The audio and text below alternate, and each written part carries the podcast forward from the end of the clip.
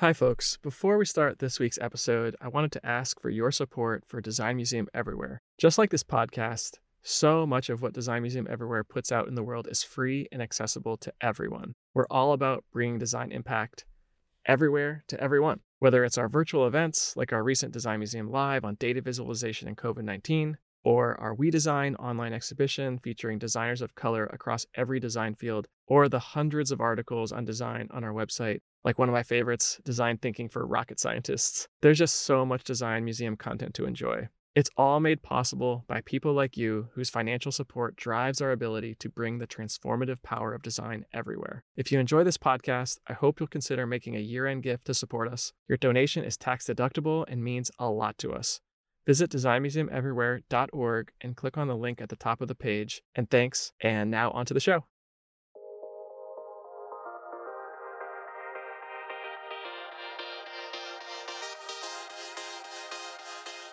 Hello, and welcome to Design is Everywhere for November 19th, 2020. This is the weekly podcast on design impact from Design Museum Everywhere. And I'm your host, Sam Aquillano. I'm the founder and executive director of the Design Museum, and I'm so glad you're with us today. This week, we've partnered with BOSS NOMA, the Boston chapter of the National Organization for Minority Architects. We've partnered this week to feature a discussion on reimagining the architecture profession through a lens of equity and racial justice. If you've seen Design Museum's We Design online exhibition, you know the statistics. Of roughly 120,000 licensed architects in the United States, only 2% are black, and only 0.2 or maybe 0.3% are black women. That's 0.3%. Why is this? How do we improve? And why do we need to improve? These are all questions we'll dive into today. I'm very excited to have Elise Young as our guest co host today. Elise is an interior architect and designer at Gensler and an executive member of BOSS NOMA. And she's also featured in our We Design exhibition. And then Elise and I will be joined a bit later by Xavier Fernandez, a senior at Wentworth Institute of Technology studying architecture design with a concentration in urban design and planning. Xavier is part of the Wentworth NOMAS chapter. That's the NOMA student chapter there. And he's our first student on the podcast. So, pretty excited about that. As I've shared in the past, I am a white cisgendered man. I don't have the lived experience to be able to have insights on this topic. My goal here and my mission is to create a safe space for these conversations and to bring them to you. So, don't be surprised if I lean back a bit during the interviews today. I'm lucky that I have these two experts with me, so can't wait to hear from them. Before we begin, some upcoming events to share from the Design Museum. First, we've teamed up with BOSS NOMA for this episode and for a live podcast recording at ABX. That's the Architecture Boston Expo. This year, it's all virtual and on December 3rd, we'll be live recording the podcast in front of you all on Zoom, talking about race, equity, and accessibility in architecture and design. You'll be able to ask questions too and be on the podcast yourself, which is pretty cool. So that's December 3rd, and you'll have to register. So visit our website for that. And then we're just about two and a half weeks away from our Workplace Innovation Summit. Have you gotten your tickets yet? That's the big question. With so many changes happening in how we work, whether it's remote work, or return to the office or thinking about evolving our company cultures. The pandemic sort of threw everything for a loop but it's also created an opportunity to reset and create workspaces that work for everyone. So at the summit, we'll have experts talking about that through talks, interactive workshops, and we'll have chances to network uh, with attendees virtually, which I think will be a lot of fun. It's all happening online December 7th through 11th, with summit elements happening at various times throughout the week, so you can pop in and out as your schedule allows. So you can learn more and get your tickets at workplaceinnovationsummit.org. Okay, let's get into it. As I mentioned at the top of the show, there is a significant lack of diversity in the fields of architecture and design. And we've discussed this a lot on re- recent episodes. It, it's a big problem. Designers and architects shape the world around us, and when the field isn't inclusive, the designs in our world aren't inclusive. And that can lead to inequities and racism that are actually baked into the physical design of our cities and communities. I think we all believe design is at its best when it includes a multitude of voices and lived experiences. If you're going to design a world for everyone, everyone should be involved. So, architecture as a profession needs to change, or in the words of my friends at BOSS NOMA, it needs to be reimagined. So, to reimagine architecture, I'm excited to welcome our guest co host, Elise A. Young, is currently an associate interior architect slash designer at Gensler. She also co-founded Mid Collective, a nonprofit organization for minorities in interior design in Boston. Elise has a passion for creating spaces that speak to the human experience. And as I mentioned before, she's an executive member of Bossnoma, and we feature her in our We Design exhibition. Elise, welcome to the show. It's great to see you. Thank you, Sam, for having me. Um, yeah. I'm super pleasure. excited to be here and also joining you guys again after the We Design exhibit. So, this is great to just be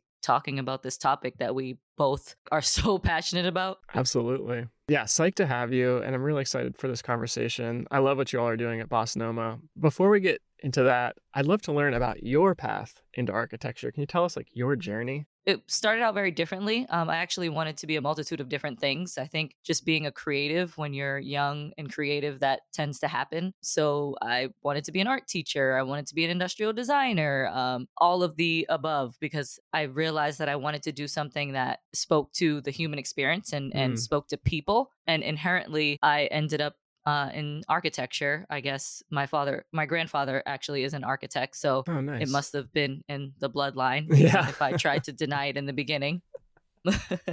but you know, I always say that I had a lot of great opportunities. I grew up in Dorchester. Um, I went to public schools, and I had the opportunity to be a part of uh, the Stepping Stone Foundation. Hmm. And for me, that was uh, really great because they took inner city kids uh, and prepped them for exam schools. So Oh, wow. that nice. was one of the first opportunities I had in, um, you know, exposing me to just a better school. And I actually ended up getting into Boston Latin Academy um, based on joining the Stepping Stone Foundation. And so did a few of my other uh, peers who went to the Holland School. That was the elementary school that I went to. And we went off to BLA. And there I met a really, really great uh, art teacher called Mr. Moy, who really pushed his students that he saw a passion, that had a passion in the arts. Mm. And that was my first exposure to mass art because he would tour us around the city Oh, at different art schools. And um, it was amazing because, uh, you know, we talk a lot about exposure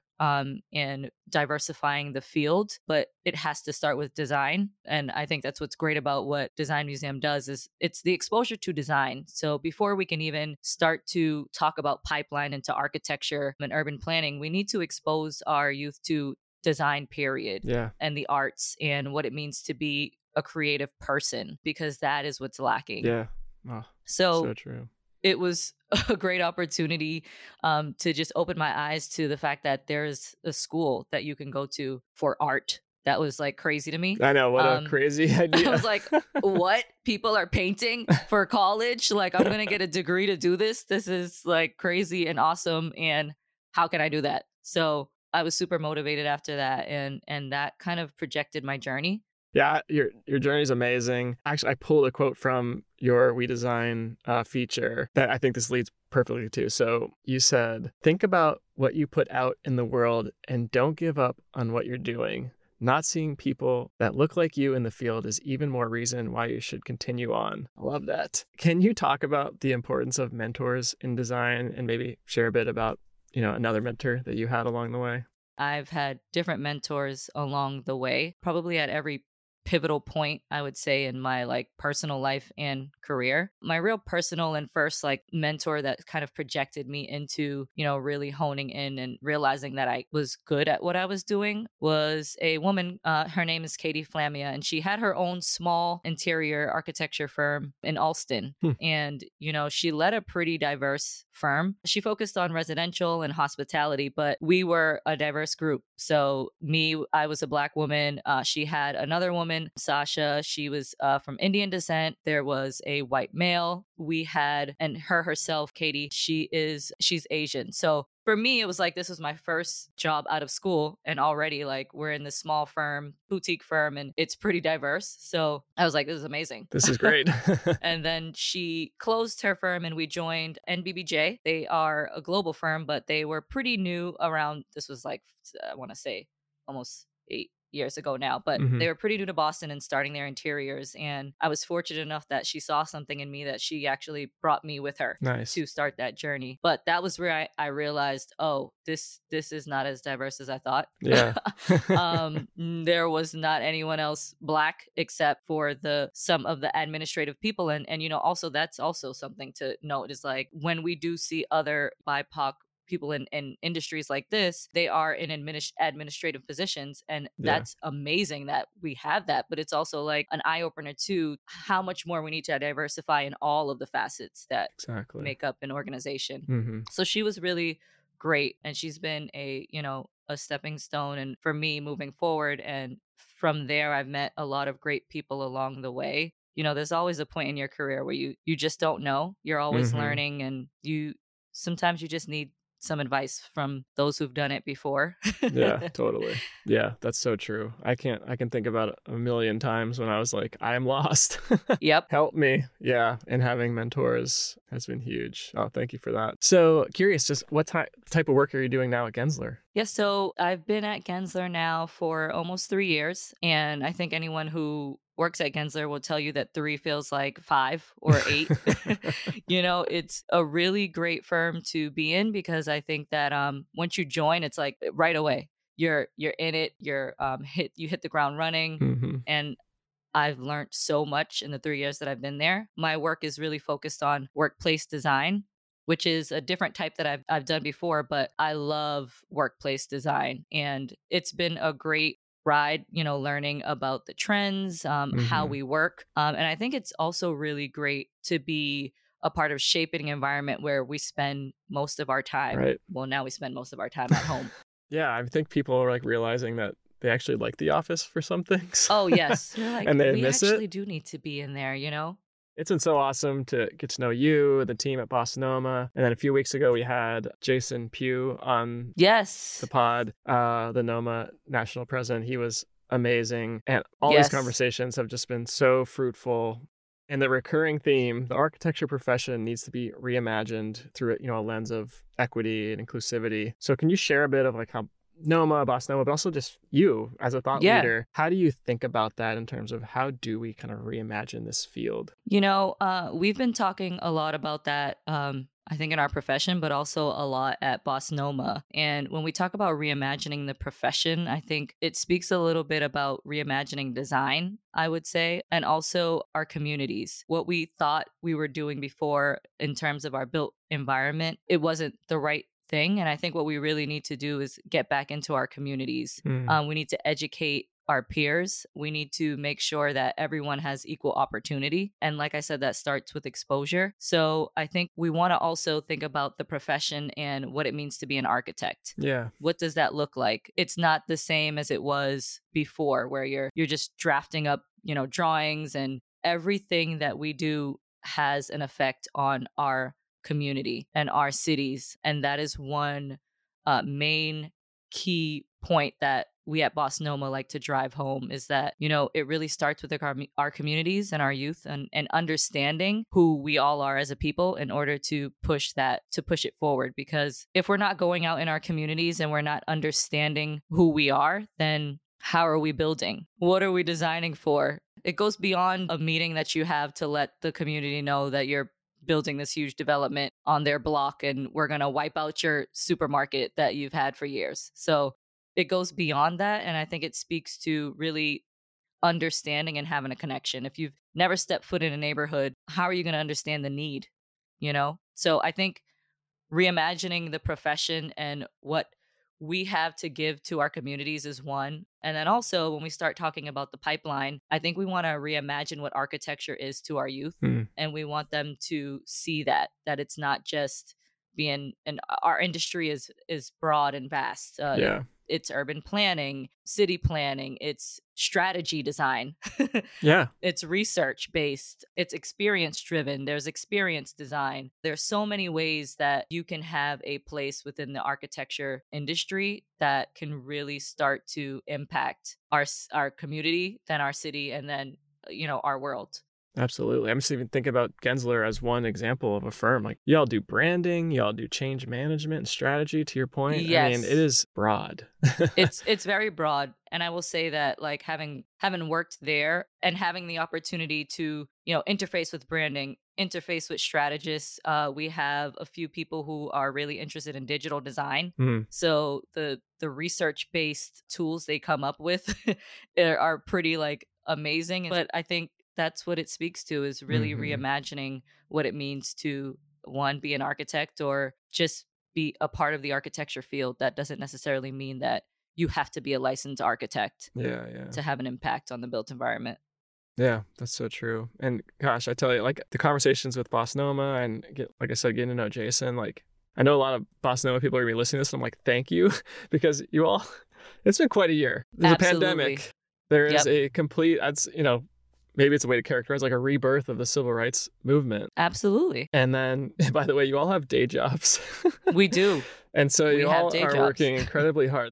What I hear a lot from people in power, I'll say, firm owners, principals of architecture and design firms, particularly, through, you know, we were doing this We Design program. Oh, we don't know what to do. We don't have power. And I'm looking at them and I'm like, you do have power. So hmm I want to try to bring more people into this work because you all have a lot on your plate. So, what would be your message to those folks in the design world that are in leadership positions who have power and how can they help? Yeah, and you know, at Boss Noma, we are finding that a lot. You know, we've had a lot of firms and individuals reach out to us because they want to do something, they want to help, and it's an amazing time. We we welcome all the support, as you mentioned. Like it's it's been a year for Boss Noma. you know, we started out meeting um, at the BSA. We met the last Tuesday of every month, and in case anybody you know wants Yeah. to come to a chapter meeting, and really it was really great because I I was able to meet a lot of uh, you know BIPOC designers and architects around Boston that I hadn't known before. So one, it's amazing to be able to connect with your Yes. peers, and also just do the community work that we all love doing. Um, and then you know 2020 Um, Hashtag 2020. and hashtag 2020 and the you know the the pandemic hit with covid and then we're also in a racial Mhm. pandemic right i will say it's been tough for us because you know everyone has been looking to boss noma you know what can we do what can you can you tell us what Right. to do and we can't but what we can say is that we're here to sort of be a resource and to help guide guide those that want to help support this effort and this cause. And it starts with the main main point is being able to listen. And we tell all of our members that it is important that you listen and that you educate yourself, but that you also come with an open Mhm. mind and that you're ready to actually do the work and that the work is going to take time. Yeah. I think time is important to understand that this is a forever process. I like to say this all the time that this this isn't something that's going to change next right. month. This isn't a task that or you in complete. Right. This is a journey. this is for the rest of our Mhm. lives and once you are aware of that and you're ready to roll your your sleeves up and be open minded and really uh, i think take a look at yourself then you can really start to do the real work Yeah. so we're pretty excited at boss noma we have all these new subcommittees who are full of super passionate people from all over boston different firms um, and even just individuals that are really getting out into the city and thinking about how we can um, start to diversify our field uh, and make this this world uh, more just. I mean, obviously, we're going to start with we got to start Yeah, with Boston and we got to start with our profession, but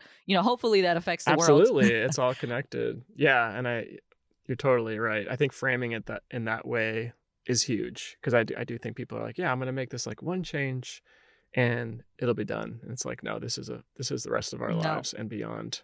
And it's it's individual Mhm. right you know i think when it comes down to it you know principals firm owners leaders i think they have a unique opportunity to lead their younger Yeah. staff to lead their firms through this journey and it actually starts with them we have noticed that in other firms you know younger folks are uh, less apt to speak up but when you have a leader that is willing to listen and lead with their hearts i think um, especially in this moment that's most Yeah. important Thank you so much for being on, sharing your perspective. So great. Listeners, you can learn more about Elise's work on her website, eliseayoung.com. We'll post a link, as well as uh, from her profile in our We Design exhibition. We'll post a link to that too. Elise, stay with us. Uh, we're going to bring Xavier into the conversation in just a minute.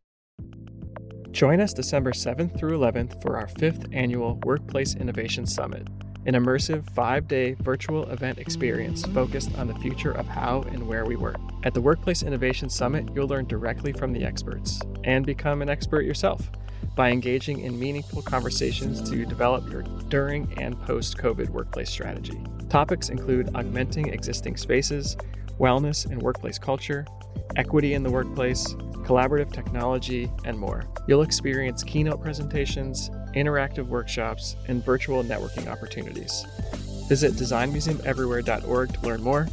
Let's connect, reflect, reform, and shape what happens next in the workplace at the 2020 Workplace Innovation Summit. Attend virtually from anywhere in the world December 7th through 11th. Get your tickets today at designmuseumeverywhere.org. We're back and we're joined by our special guest. Xavier Fernandez is a senior architecture student at Wentworth Institute of Technology in Boston, Massachusetts. Xavier was born in Boston and raised in Randolph. He is the son of two Cape Verdean parents who immigrated to America at the ages of 7 and 11. Xavier is part of the leadership team at the Wentworth NOMAS chapter, where he helps develop and execute events, lectures, campaigns aimed at bringing voices to the architects and students who are often overlooked. Xavier, welcome to the show. Hi, how are you guys doing? Doing great. It's so good to have you. Uh, I realized you are our first student guest. Wow. So that's pretty great. Pretty cool. Thank you. To kick things off in that same kind of vein, it's like, I wonder, and I asked a similar question to Elise, but especially as you're a student, I'm curious how you learned about design and, you know, why you decided to pursue a career in architecture and design. My dad's side of the family, like they're just a whole bunch of like creative people. So my aunt, she's been into fashion for a long time. My dad, he he likes to draw. So when he was younger, he used to draw and paint all the time. So I think naturally there might be just some type of artistic or creative gene but then like also like myself like i've always liked to draw i've always liked to play with things and build things and play in dirt but like make sure the consistency of the mud was able so like i could like craft it and shape Yeah. it into like different like forms and stuff like that i my favorite things to play when i was younger was like you know these like little wooden building blocks and i remember like one time trying to build the eiffel tower you know making a whole bunch of things with that and all these like different magnet pieces and making these like you know like i didn't know the term for it then but i know now of s- space frames and stuff like that Mm, and making mhm. buildings that like have a space frame structure without even like my knowledge and then somehow i i stumbled upon like engineering and architecture and i was like wow this is really cool paired with the fact that like i also liked buildings and i liked studying and researching Mm. buildings i i don't remember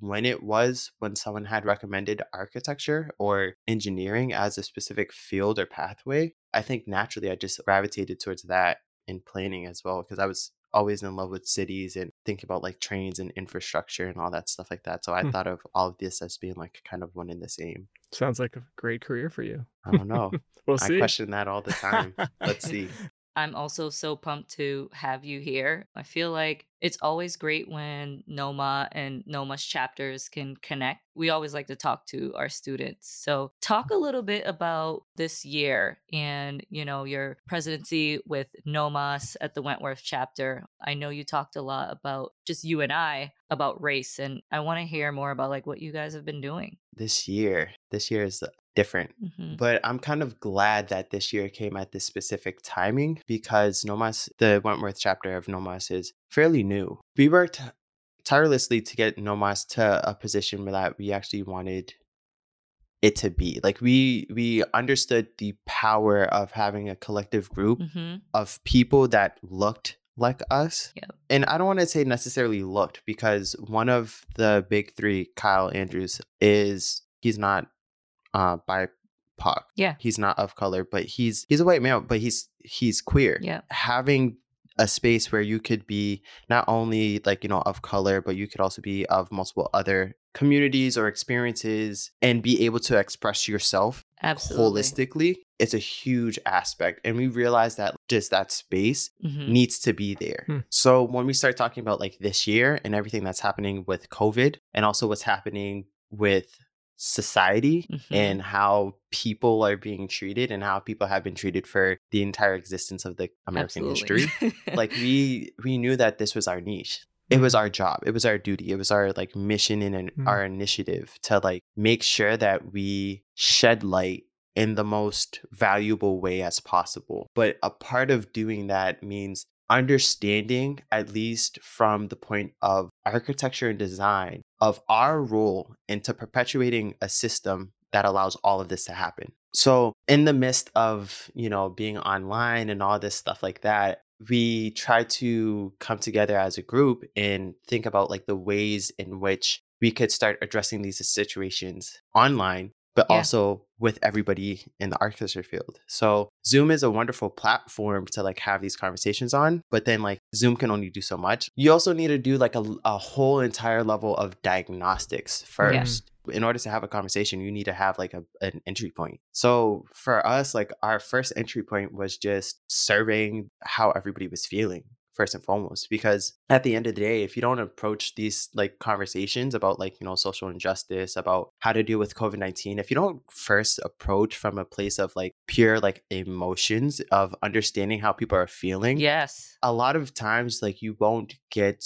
you can say all the right things but if you don't don't have that level of emotional compatibility and connection with people it might just go over their heads they Yeah. might just not even do that so we've first started doing like studio wide conversations with That's the awesome. sophomores that were in studio because again with the pandemic a lot of us like had lost our internships. So we ended up doing like these part-time studio assistant jobs and roles. So whoever was a part of NOMAS who was also a studio ta we went around having these conversations per studio. Then we had like a town hall and we invited this to current students. We invited faculty and also alum and also some professionals to sit down and have a conversation about the course of architecture and how architecture has been influential to these things but also personal experiences both within the architecture realm and then outside of architecture. There was one student where in the middle she like she got really emotional because the scheme of her master's thesis project was about caribbean architecture hmm and what she said while she was telling us about like the importance of having black professors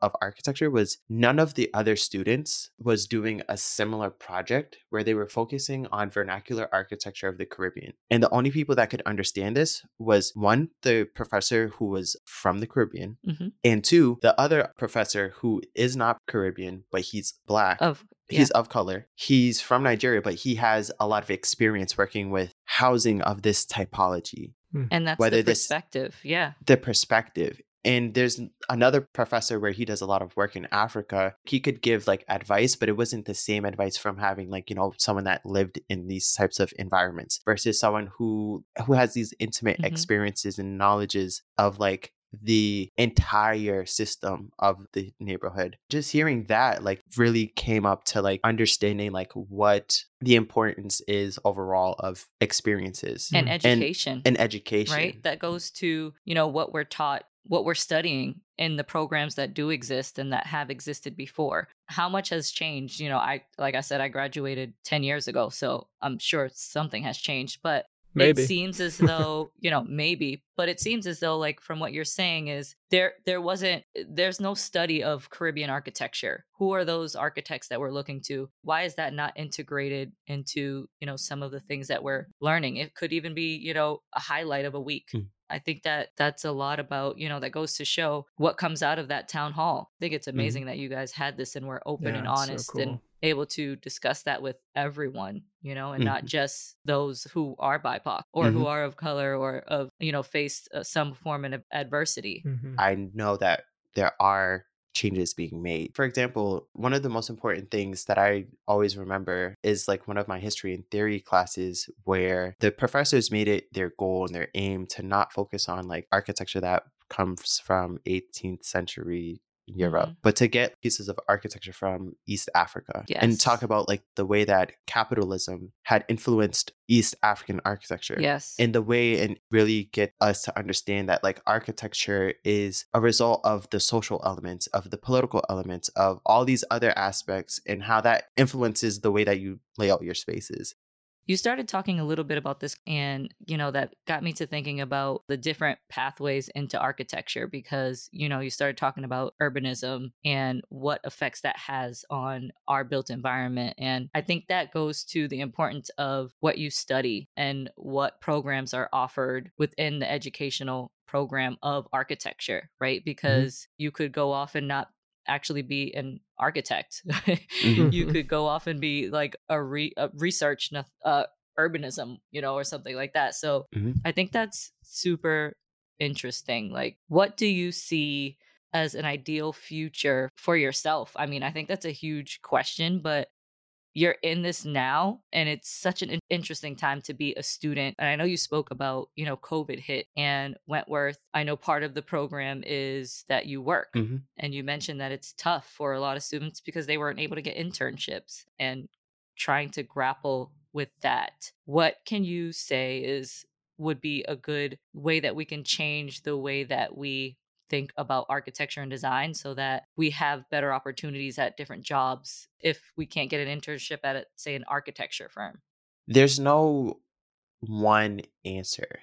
You get a multitude of different answers depending on the person and their experience. So, obviously, as someone who's a student, my experience of the field of architecture might be too idealistic versus hmm someone that has had X amount of years within the field. But I think I think one thing that doesn't get expressed enough within architecture schools is that we're learning the fundamentals. Yes, we're learning how to like design technically in the technical aspects hmm of architecture, but in theory, we're really learning the fundamentals of how to design, period. yeah I think at least allowing students to know that even when you're studying architecture, you're getting prepped with the knowledge of how to design in general. So you can easily transfer into, you know, graphic design. You could easily go into like, you know, um, interior design if you don't want to do like, you know, larger scale projects or you want to go down to a smaller scale to more intimate scale. Or you could do something larger than that, like planning and urban planning and city planning. You could even go into like something that seems like a design that seems completely un, um, unrelated,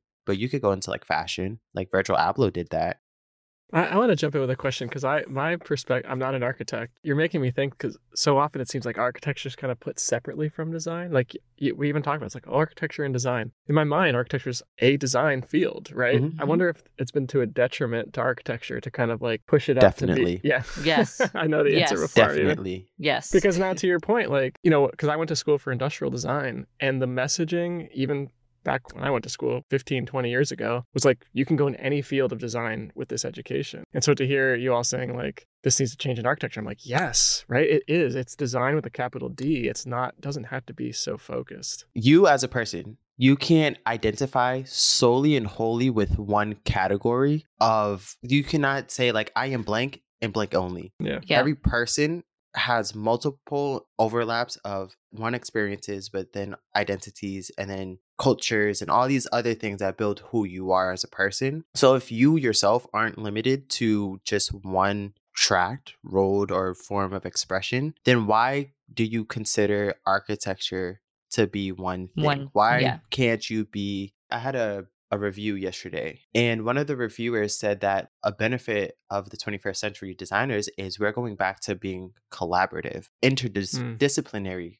Collaborative. So where a lot of the, the trend from what I see in urbanism in city design is being more collaborative with people. It's all architecture, but like, you know, like landscape architecture Exactly. in tandem with architects, in tandem with engineers engineers and, graphic designers and, and graphic every yeah because like we all play a part again design design in general is like for me it's a very broad term i i think of it's kind of like asking like what is art? You know so like Mhm. what is what is art? At what point can you say like something is not art? I feel like a lot of people would say like art is life. So like what is life? Yeah. life is everything you do. Exactly. So I think like design is encapsulating of a lot of things, and I think architecture should not be limited only and solely to architecture. There's a bunch of people who are architects, but also are planners who are also like furniture designers and industrial designers and all that stuff. So some people don't think- start off that way and exactly, they, find different tracks in design i think that's that's the big message is Mhm. architecture isn't just architecture alone it's it's design and it's diversifying design period that's the way that we'll start to reimagine architecture Mhm. It's always uh, you know we used to joke back in the day and probably still now like architecture is a very hard working profession and we do it because we love it not because we're going to get paid for it because most of the times we're not. And this is speaking now from like experience. Like you're not necessarily getting paid for it and i wouldn't say it's a profession that you're doing to seek monetary like that part but you're really doing it because you love the work that you do um, and you're passionate about shaping society and spaces and i think you know what's really exciting that you started to touch upon is like your identity and how that starts to fold into your work Mhm. and your education because it's all part of our own personal perspective and like what we then put out into the world. So like Mhm. Caribbean architecture that is super exciting to hear because my parents are from Trinidad. They also immigrated here when they were really young. So having that story and then you also having that story and then meshing that all together and what creative project could come out of that is Mhm. pretty amazing. So I Mhm. think it's also encouraging our youth and our students and in their education to explore what it means to bring your culture and your lived experiences into your work. One of the focuses of like Wentworth's NOMAS chapter is like focusing on this theme of race. But race is like race is an acronym, but the acronym really breaks down to retention, access, community, and education slash experience. All of these things are important. One to make the field more diverse, but then also too, like you need to have in order to see a more diverse, like you know, profession, you need to retain the people that's going to diversify Absolutely. this. But then, like you also need, need to make sure that these students have access. Yep. Access is the multitude of things. So access to the proper resources, educational resources, material resources, access to mentorship, access towards just like I don't know, like financial literacy, even Exactly.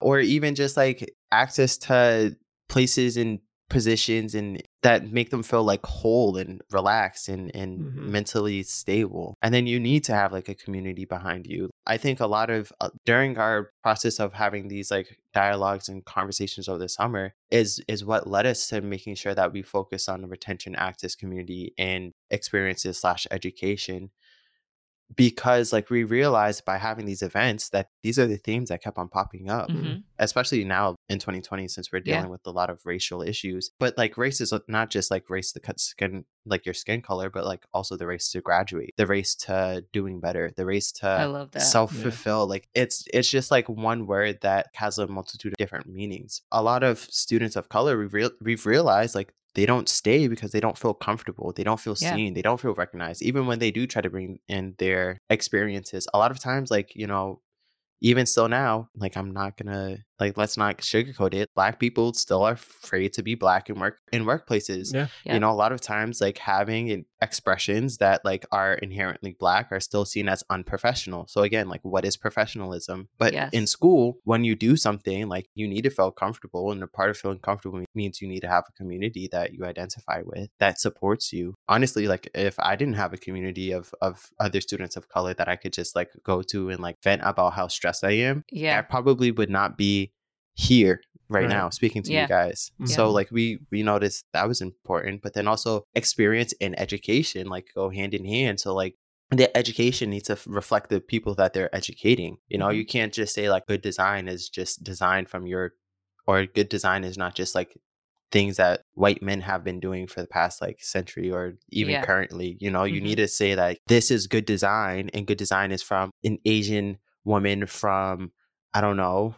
california Yeah. or like i don't know like you need to say like this is good design and this good design is also attached to someone who is queer or who's queer and black or Yeah. in having this level of diversity into like who you're teaching also makes whoever is on the other end who's being teach be like okay like i have a viable route into the profession and i can make it into the profession because there's other people doing Yeah, that so that right. also goes back to the retention that goes into the community that also goes into the access that also goes into experience and education so like you can't talk about like diversity you can't talk about inclusion you can't talk about all these things without talking about everything The because bigger everything picture. everything's interconnected Absolutely. Oh my gosh. I love this conversation. I wish we could keep going. well, we are going to do uh, our, our uh, collaboration for ABX with BOSS NOMA. That's going to be on December 3rd. So I'm sure we'll continue some of these conversations. Uh, Xavier, I just love the way you're approaching these things, and your insights are so powerful. And uh, even more than the insights, the approach you're taking is you. wonderful. So thank you. And thank you, Elise, for your great questions. Thank you. So grateful for you both. Listeners, to learn more and follow Xavier and his team's work at Wentworth's NOMAS chapter, find them on Instagram at WIT NOMAS.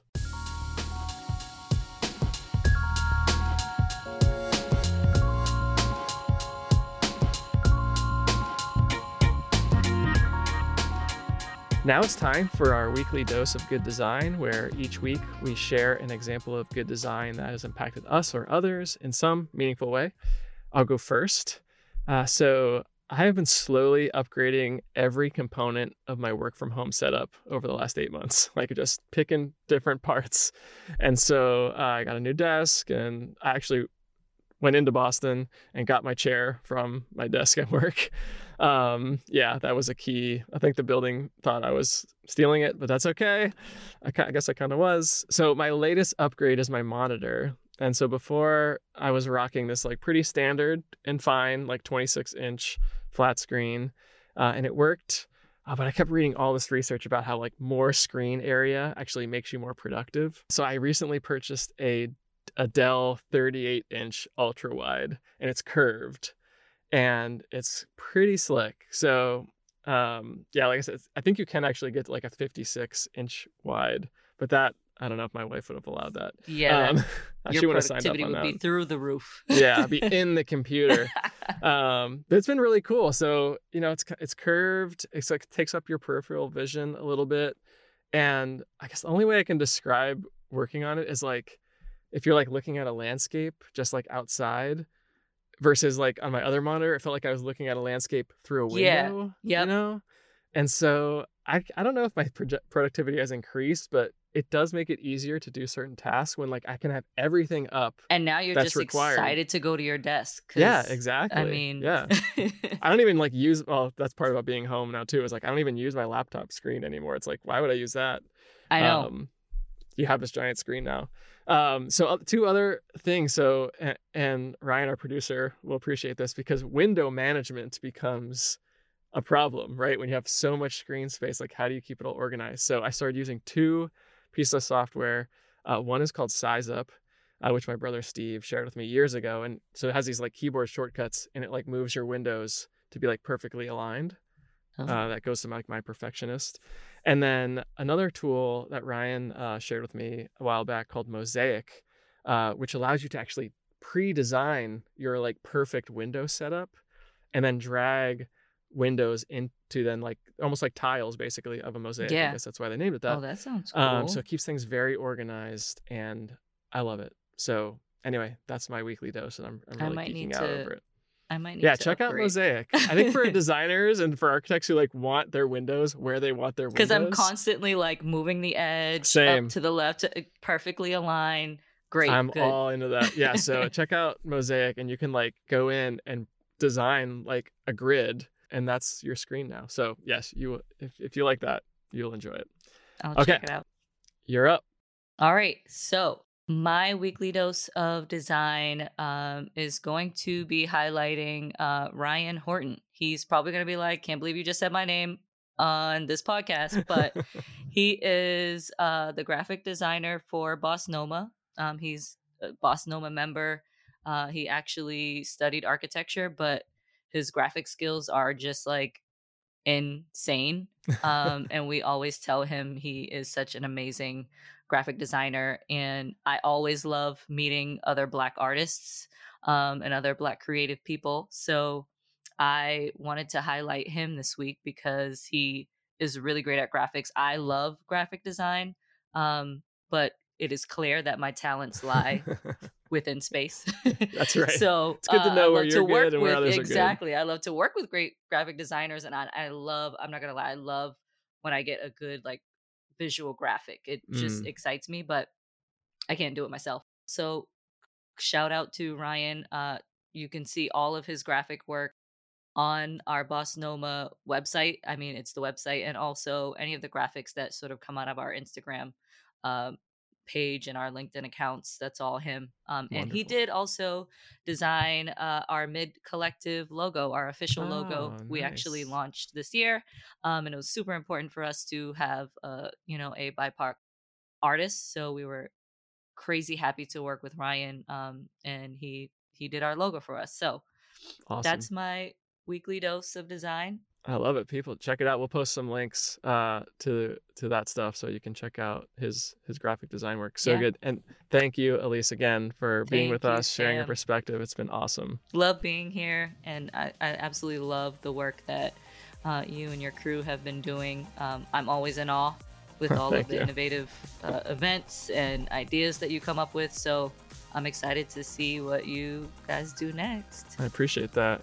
That's our show. Thank you again to Elise A. Young and Xavier Fernandez for joining us and for their awesome conversation. And as always, thank you for listening. We'll post links to the resources we discussed on our episode page. Visit designmuseumeverywhere.org and click on podcasts. If you're looking for more information on design and diversity and equity, check out our We Design online exhibition, where you can read about creatives of different backgrounds, talking about their work, talking about their careers. It's it's really incredible. I know you'll enjoy it. And remember to check out our website and register for our live podcast episode recording event with BOSS NOMA during ABX, where we'll continue this conversation about architecture and racial equity. That's a live recording, and it's all happening on Zoom December 3rd. And lastly, grab your tickets for our Workplace Innovation Summit five days of talks, workshops, demonstrations, and networking with other workplace innovators. Tickets are available now. The summit is December 7th through 11th. Visit workplaceinnovation.org for tickets. And as always, you can find us on social media. We're on Twitter at design underscore museum, and on Instagram, we're at Design Museum Everywhere. Plus, we're on Facebook and LinkedIn as well. This episode was conceived as a collaboration between Design Museum Everywhere in the Boston chapter of the National Organization for Minority Architects. It was written by me, Sam Aquillano. We're produced by Ryan Flom, and we're edited by Amanda Martinez. Our theme music is Orange Sunset by One Wave. For the whole team here at Design Museum Everywhere, thank you to the Boston Noma chapter, and thank you all for listening, and we'll talk again next week.